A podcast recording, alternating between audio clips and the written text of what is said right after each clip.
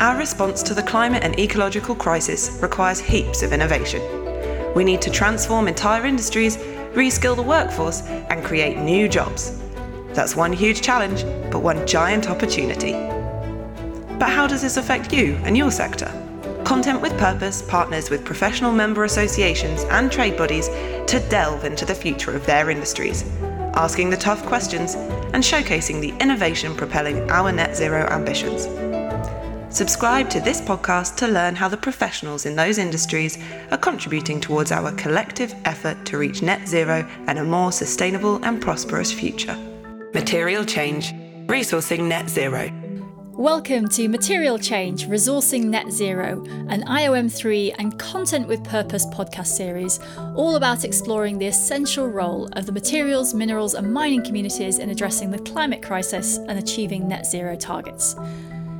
Now, in the era we live in, it's almost, that we hear it almost every day. The speed of change is, is a constant source of amazement to almost all of us. It's dizzying and it's hard to keep up. There are faster computers and smarter devices and miniaturised things and different systems for people to get things done. And the list just goes on and on and on. But it's important to remember that none of this change just pops up spontaneously. Somebody had to put in the work to develop the science and the engineering and the systems and to work out what's going to be successful and how to make it successful. And it's a huge and often unseen task, because if, if your new widget or your system works, everyone just takes it for granted. It effectively becomes invisible and no one really thinks about where it came from. But effective R and D, research and development, is a critical foundation for the sort of technological and social, societal revolution we're going through at the moment. So our podcast topic for today is R and D and how it could, should or shouldn't help propel us into a more sustainable world. And as always, we've got two fantastic guests to help us explore this topic. So let me introduce you to the first of the two, and that is Chris McDonald, who is the C E O of the Materials Processing Institute. So Chris, just to start us off, tell us just a little bit about what the Materials Processing Institute is and, and your role inside it. Hi, Helen. Well, look, it's it's great to be having this conversation. And the, the Materials Processing Institute is the U K's national centre for innovation for the for the metal sector. So our job essentially is to get innovations off the desk and into factories, um, getting inventions that to, to make money by actually um, t- turning the handle in a factory, producing an efficiency, reducing carbon emissions, or, or maybe it's a new type of a new type of metal alloy as well. Um, we've been doing that for a long time, for many decades, um, but our focus now is very much around climate change. Um, so a, a lot of what we do is industrial decarbonisation, circular economy and recycling as well. And we're also really interested in how we apply digital technologies in that space to create efficiency and also to reduce carbon emissions. Brilliant. And, and what's your perspective on R and D in the materials industry, and especially on, on what's needed for reaching net zero? What are the right sorts of things that need to be happening, and, and are they happening in the R and D part of it? I think when it comes to materials, the, the thing is the challenges are just so enormous. So look, if you've got a, if you've got a factory and you want to decarbonise it, then the, the best thing you can do is electrify and, and buy green electricity to, to run your production lines. But in the materials sector, it's just not quite that simple. A lot of the processors operate large-scale furnaces. They might be using carbon fuels not only for heat, but also for, for chemical processes at the same time as well. So in actual fact, we need to completely redesign our factory, come up with whole new ways of making materials. And that's the really big challenge. So it involves a lot of fundamental science um, at our great university base in the U K, um, but but then engineers as well doing the upscaling and translating this across. And then then the crucial bit is it involves a lot of capital investment, because we're not just on about here adapting existing materials uh, processing facilities, but building brand new processes at scale. That's billions of pounds of investment that will be needed not only in the U K, but every country around the world as we decarbonise the materials sector. Well, it's an important point, because I, I guess, you know, when we think about, you know, when the public certainly or business owners think about R and D in the materials world, the things we hear about are things like novel materials and making things lighter and recycling, and the actual processing is, is you know, it's hidden, isn't it? So, um, and I guess your members are very aware of that, but it's really good to hear it discussed as a, because obviously industry takes up, you know, uses a huge amount of resources all by itself. And um, so we'll come back to some of those topics. Let's come, let's meet our second guest for today. And that's David Knowles, who is the C E O of the Henry Royce Institute. So same first question for you, David. For those who aren't familiar with the Henry Royce Institute, what's it and what do you do? Oh, hi, Helen. It's great to be here. Yeah, and in, and in many ways, we come from, a diff- from quite a different direction from Chris, um, from Materials Processing Institute. So the Henry Royce Institute is relatively young. So it was conceived around twenty sixteen. Um, it's just finished actually being built. Um, it's actually a partnership Um, with the centre at the University of Manchester, but with a number of other partners from around different um, research organisations and um, universities around the country. Its focus is very much that translational stage of getting materials, to looking at developing new advanced materials, but getting those out and translated into commercial reality, really, and into societal benefit. So a lot of the sort of things we're doing translate into the space where organisations like Chris's, the Materials Processing Institute, sort of take those and look at real scale up.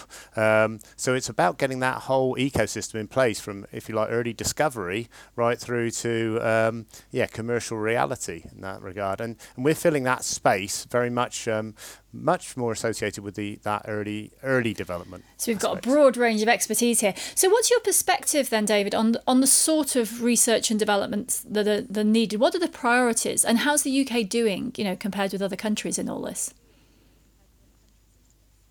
Well, I think we've heard, I mean, we've heard already that, you know, materials at the heart of almost every every challenge we face, certainly every technical challenge we face in a society, that's nationally and, and an international perspective. And, you know, you, I could give you loads of examples of this. We could talk about net zero. We could talk about zero pollution, actually, which is probably a better description. Um, we can talk about healthy nation, resilient nation, um, positive resources, and, and perhaps in the current climate also concerned around national security. You know, they all, are, you know, a lot of those are centered around material solutions, actually, and materials challenges. So now more than ever, the drive's there as well for more sustainable use of resources. Um, so it's about having the right materials at our disposal in many ways. Um, We need to rely less on critical materials, and, and we need to, con- you know, we need to address those supply constraints and environmental issues, which um, making, which mean we've got to make the most of what we got. Material Change: Resourcing Net Zero, produced by Content with Purpose in partnership with the Institute of Materials, Minerals and Mining. This episode is sponsored by S R K Consulting and the University of Bath. S R K Consulting is an independent international consultancy for mining, with expertise from exploration to mine closure. The University of Bath's innovative materials research is helping to support a low-carbon future. Material Change: Resourcing Net Zero.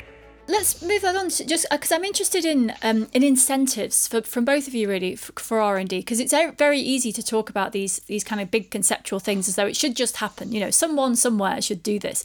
But I'm interested in the current incentives for businesses and companies and organisations to really get stuck into R and D. You know, not just an extension of what they've done before, or, you know, making the same kind of materials slightly slightly lighter, but what's the sort of um, what are the incentives for really bold R and D, and are there enough of them?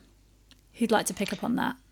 So, yeah, I mean, I, I, I could say something there, Helen. Look, I think the, the important thing is here, and I've sat on the other side of the fence. I used to run a research department, a big multinational business, and it's all about risk. Um, and particularly for small businesses as well, you know, they can maybe only make one or two bets on an innovation. So they, they've got to kind of get that risk under control. And and that's where government grants, government funding schemes come in. They reduce the risk. R and D tax credits, they give they give business a great, a great scheme, actually, that give businesses um, some support when, when When they've implemented an innovation that's been successful. But, but you know, you asked the question of David, well, how is the U K doing here? And I think actually we've got a problem. So just today, the chief executive of Johnson Matthey said the U K is at great risk of falling behind other countries in terms of um, uh, the hydrogen economy, an area where we were we were ahead three years ago.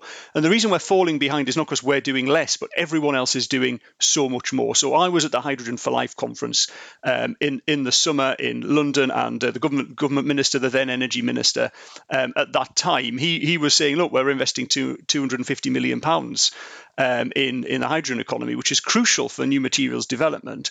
Um, but it was pointed out to him by another speaker that over the same period, the German government's investing the equivalent of a billion pounds. So there's an international competition, international race here. And when you're doing the job that I was doing in a multinational business, you choose to invest in the place with the best incentives.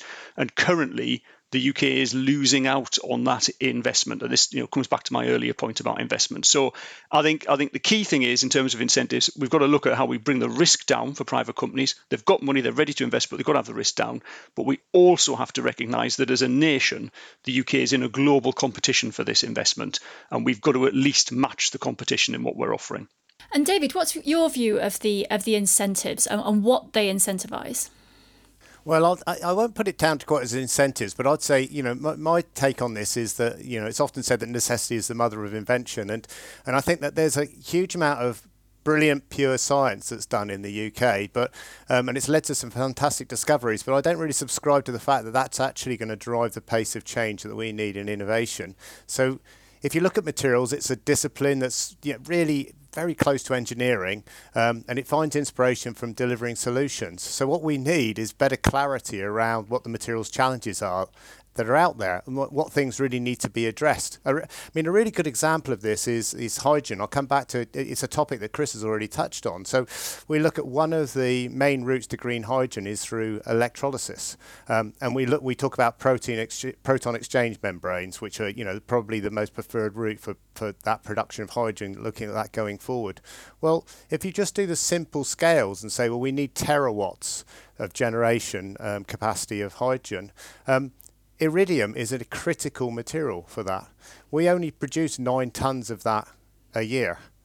You know, it's a byproduct of platinum production. And so we need twenty-seven years of production at that scale to even to get to terawatt scales of hydrogen. It's not going to happen. We really need to then realise that we've got to get much more out of each iridium atom if we go down that, or we've got to find alternatives. So, so for me, it's about ensuring the environment is there, which stimulates innovation in the correct areas. And I think that's just as important, that it, you know, that then translates that. It's got to translate that into applications and market opportunities. So, you know, you need great skills, you need great minds, but you need to have that direction. And, and just the one final point is we need to also create the right regulatory environment across our market sectors, so that creates the conditions in which those businesses can develop and grow. Well, there's, I mean, there's a whole load of things here, but let, let's pick up on, on one of them, which is the question of collaboration and openness. And, and I think, you know, the materials industry is... has been very traditional in some ways. It's got its ways of doing things. It hasn't needed to change necessarily very much. Um, and, and it's been faced with big change now. But one of those changes is is is about collaboration, because, you know, I guess a business investing in R and D has the thing where, well, they've put the money into this thing. And as Chris said, it could be a big risk for them to do it. If it succeeds, they want the benefits of it. And yet when you have all these companies who are kind of trying to solve similar problems, you know, if they collaborated on solutions, perhaps they would all get there quicker, but then not no one, ind- you know, individual would own the I P for that process or device. How do businesses deal with this need to collaborate, just because, you know, the problem is so complicated and the, you know, the whole area is so complex? With this, well, if I'm going to put money into R and D, I want my business to benefit, not, you know, Not, I'm not doing this research to benefit everyone else. How, how do businesses balance that? Well, I think um, I think Helen, that certainly the sector I've worked in a lot, the steel sector, has, has always actually been very good at collaborating within its sector, because the challenges have just been too big for any one company.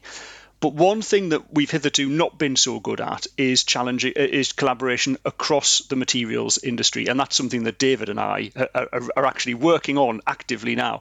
So, so David at the Royce Centre, ourselves at Materials Processing Institute, and a couple of other U K research centres have got together to form the Foundation Industries Sustainability Consortium, and we're investing between us nineteen point five million pounds of money that's come from Innovate U K to create real uh, capability across the whole of the what we call the foundation. Foundation industry. So that's steel, metal, cement, ceramics, glass. Um, have I missed one, David? Uh, paper, possibly, um, and chemicals as well, um, across that whole area. Because you're right, the challenges are common. So these challenges about kind of switching big furnaces and um, you know, materials for new green applications, they're common challenges across the whole sector.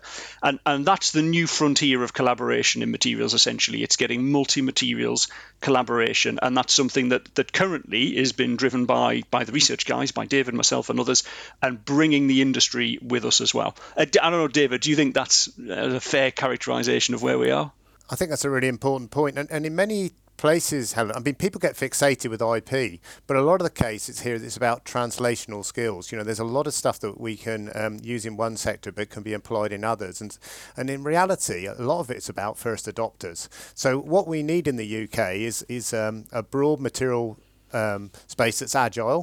You know, it's, it's developing common frameworks. We'll, we'll probably talk a little bit later about digital and materials there. You know, de developing common approaches across all our different um, industries is key in that regard.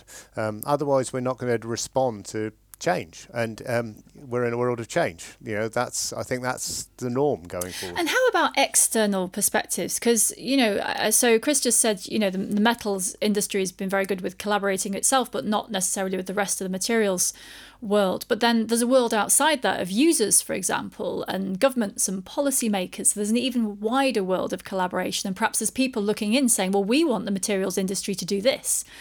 Is there a way for those considerations to feed in, or is it for the materials industry to kind of work things out and then sort of present them to the world and say, this is what we've got, do you like it or not?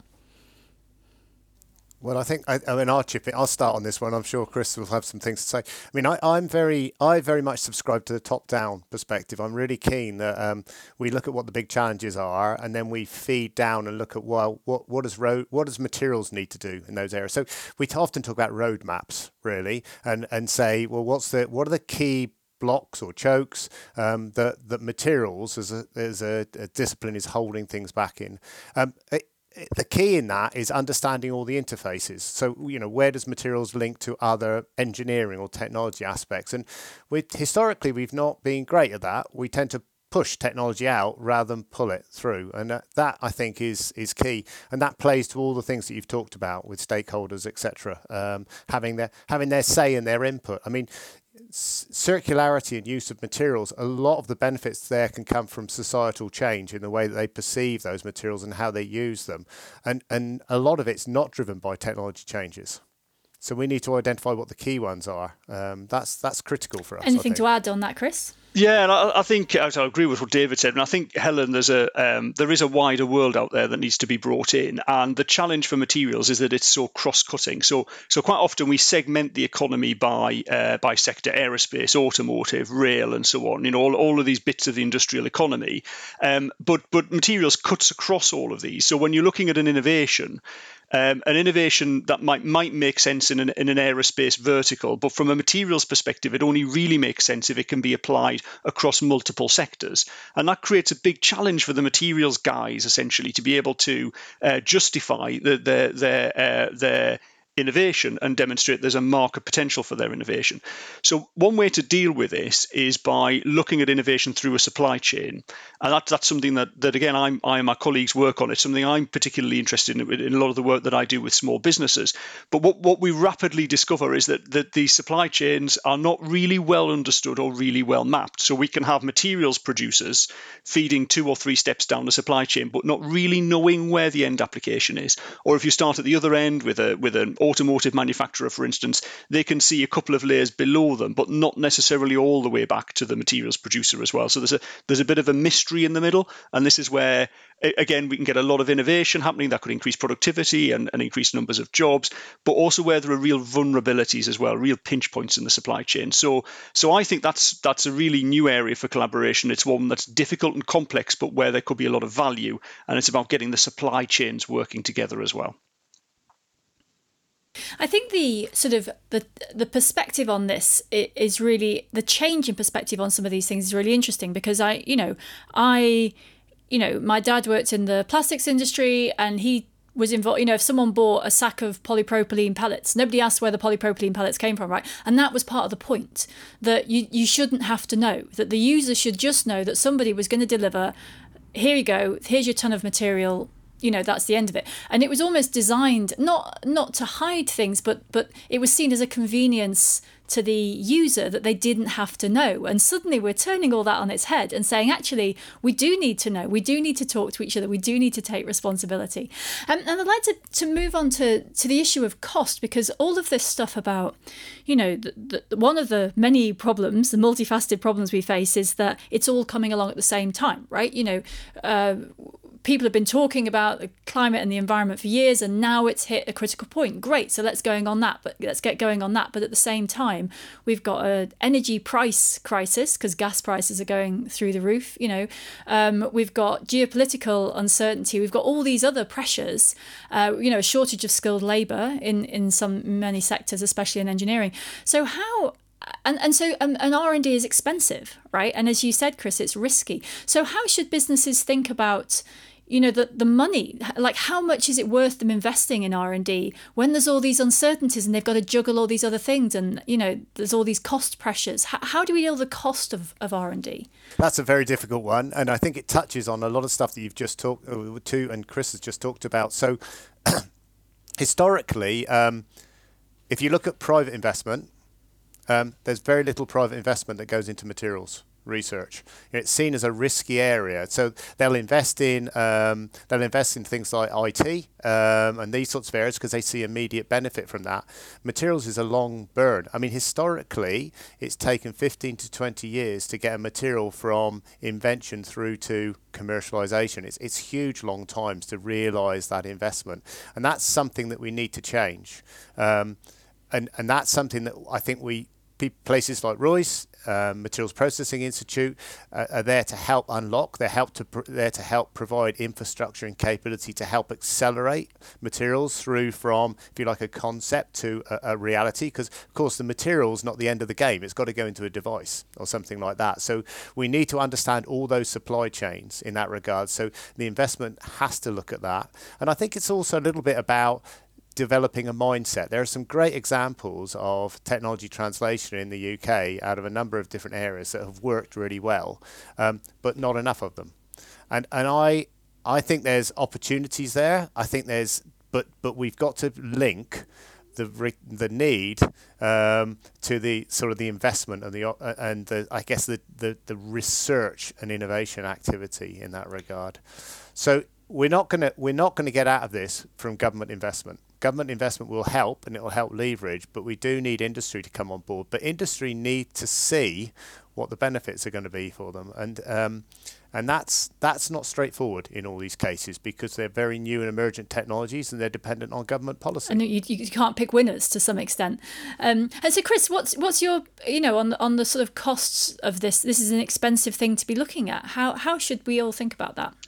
So, yeah, so I mean, Helen, you're right, you can't pick winners, but actually if you can build a portfolio, that's essentially how you deal with it. So, you know, my, my a lot of my job is uh, is about managing R and D portfolios, and generally the clients that work with the Materials Processing Institute, uh, the larger clients, the big companies, see a return on investment of bet- between eight to one and ten to one in a year for the money that they spend on innovation.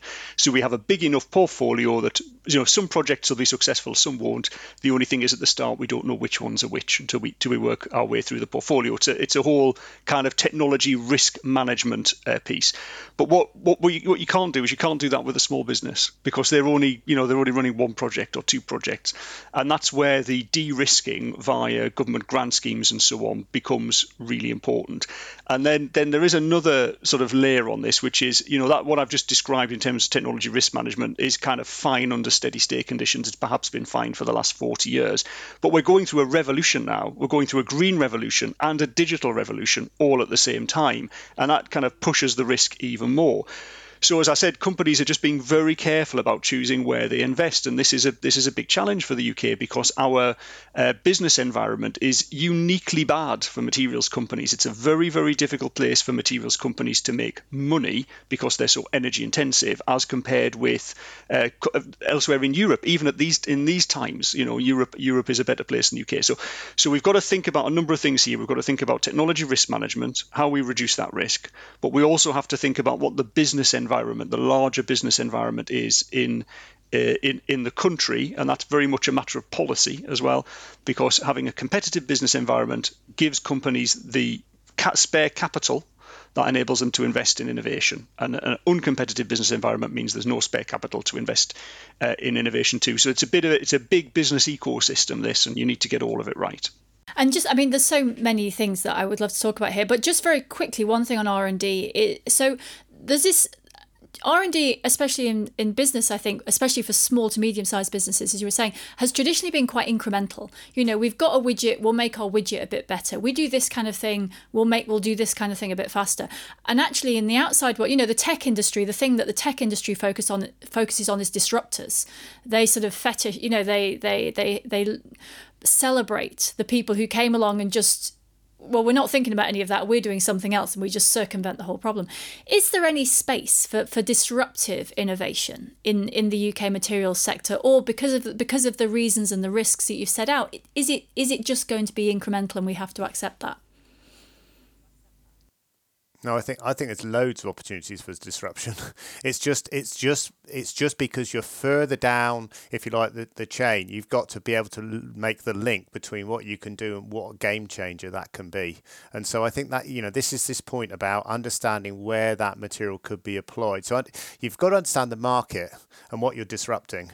And and the, in the market you're disrupting isn't the materials market; it's the devices and the functional materials, and it's the application. So you're you, you you've got in almost two steps away from that. So the the real disruptive materials innovation, yeah, that's because they've got sight. They've seen they've seen where their their materials can have an application.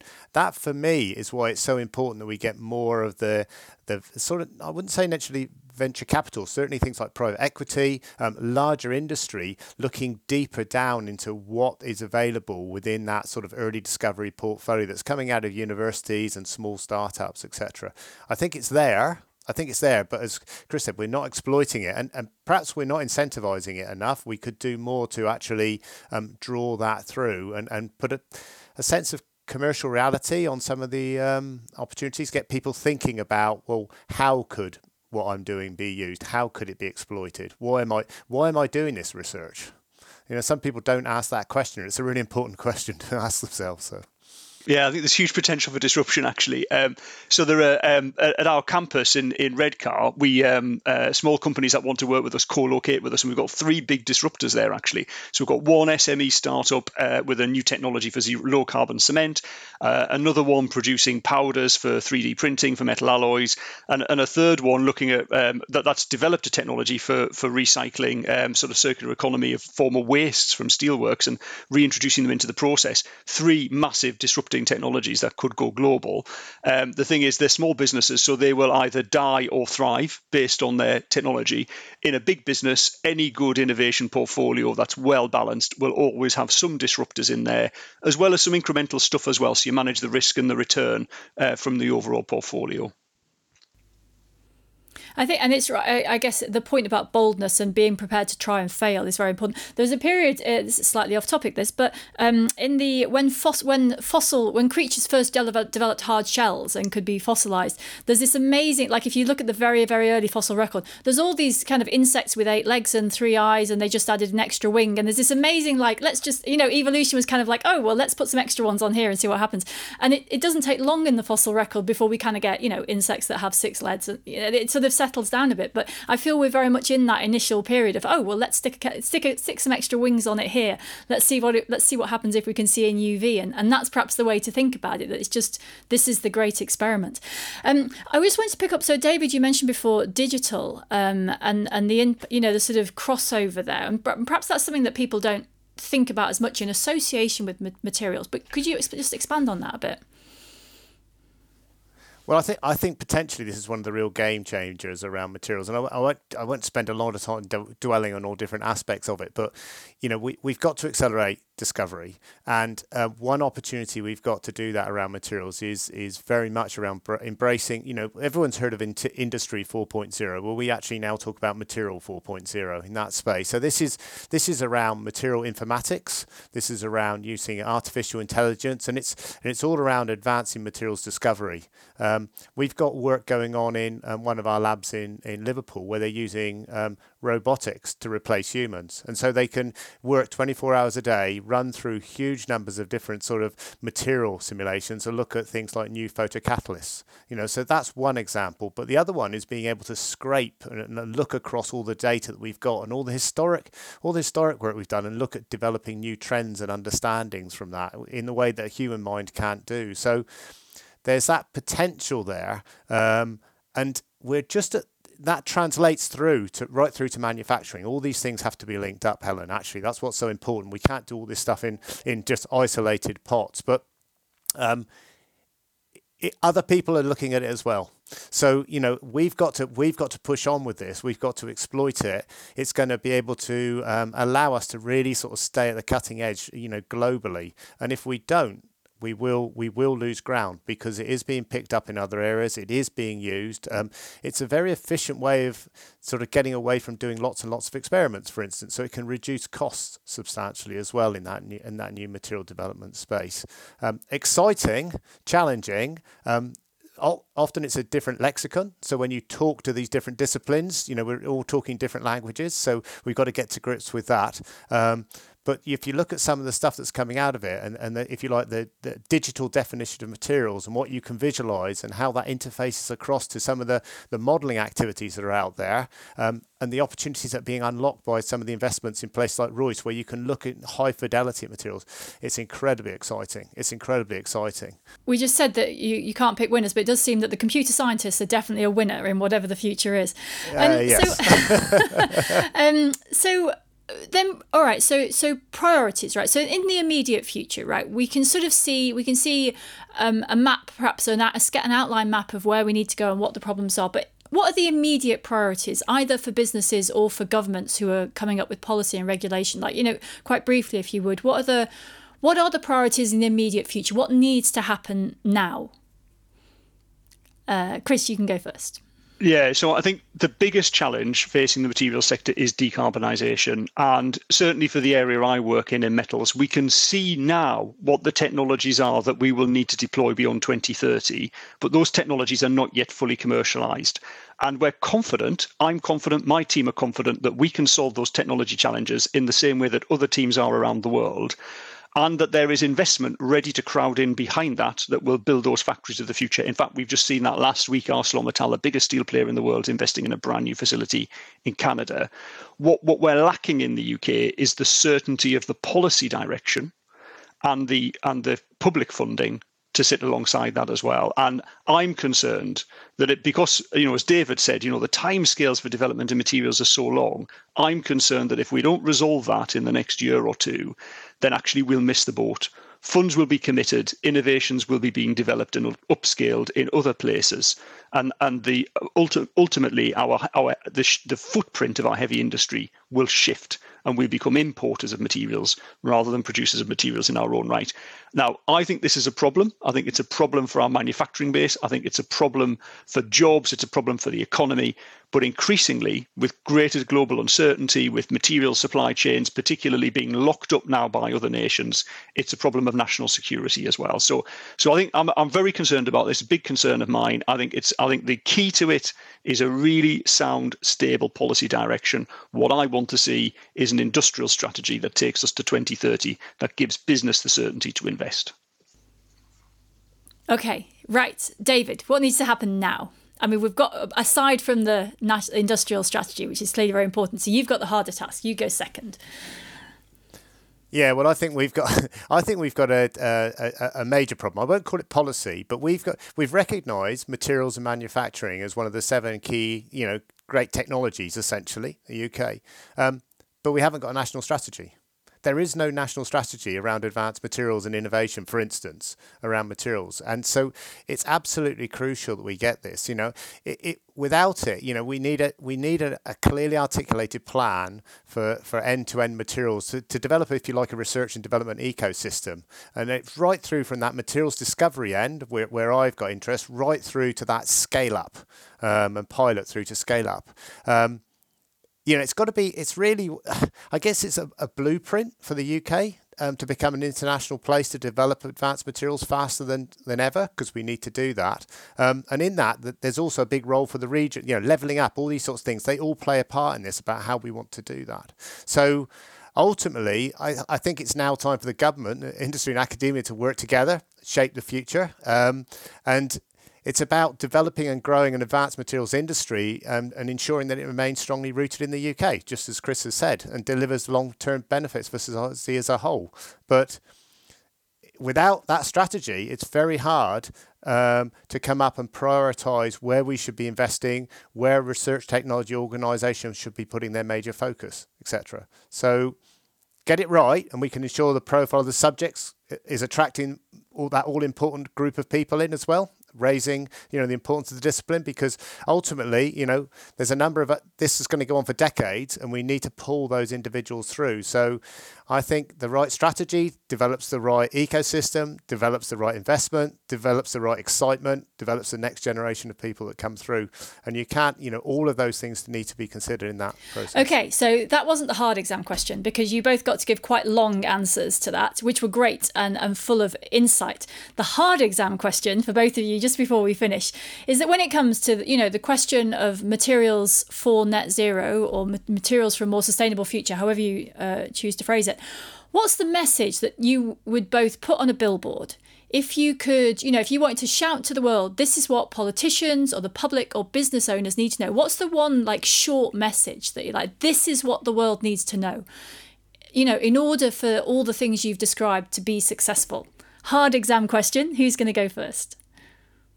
Well, I'll tell you what, I'll, I'll go, Dave, and I'll give you a bit, bit of time to think about it. Look, I think I think the key message is that the last century was the century of oil, and the coming century is absolutely the century of metals and materials. If we're going to decarbonise, if we're going to, to, to save the planet and continue to have a good standard of living, we will only do that by innovation in new ways of new materials and new ways of making materials.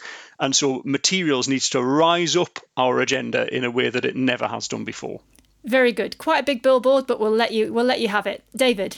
I think following on from Chris, I think it's about it's about recognising that we've got a finite resource. So we've got to get make the most out of every atom. Very good. That will fit on the, that will fit in big letters on a, a big billboard. I like that. Brilliant. Well, thank you both very much. There is there is so much to think about in this issue. Lots to get excited about, and and this foundation of of R and D in all kinds of areas is clearly developing, but there's a lot of work still to do and lots to think about. So thank you very very much to Chris and David for your insight and commentary on this topic. I'm Helen Czerski, and you've been listening to the Materials Change podcast from I O M three. So until next time, goodbye. Thanks once again to the sponsors of this episode, S R K Consulting and the University of Bath. You can read, watch and learn more about their work and about the full Material Change Resourcing Net Zero digital series by going to material change dot I O M three dot org. And don't forget to visit content with purpose dot co dot U K or find us on social to check out more of our podcast collaborations.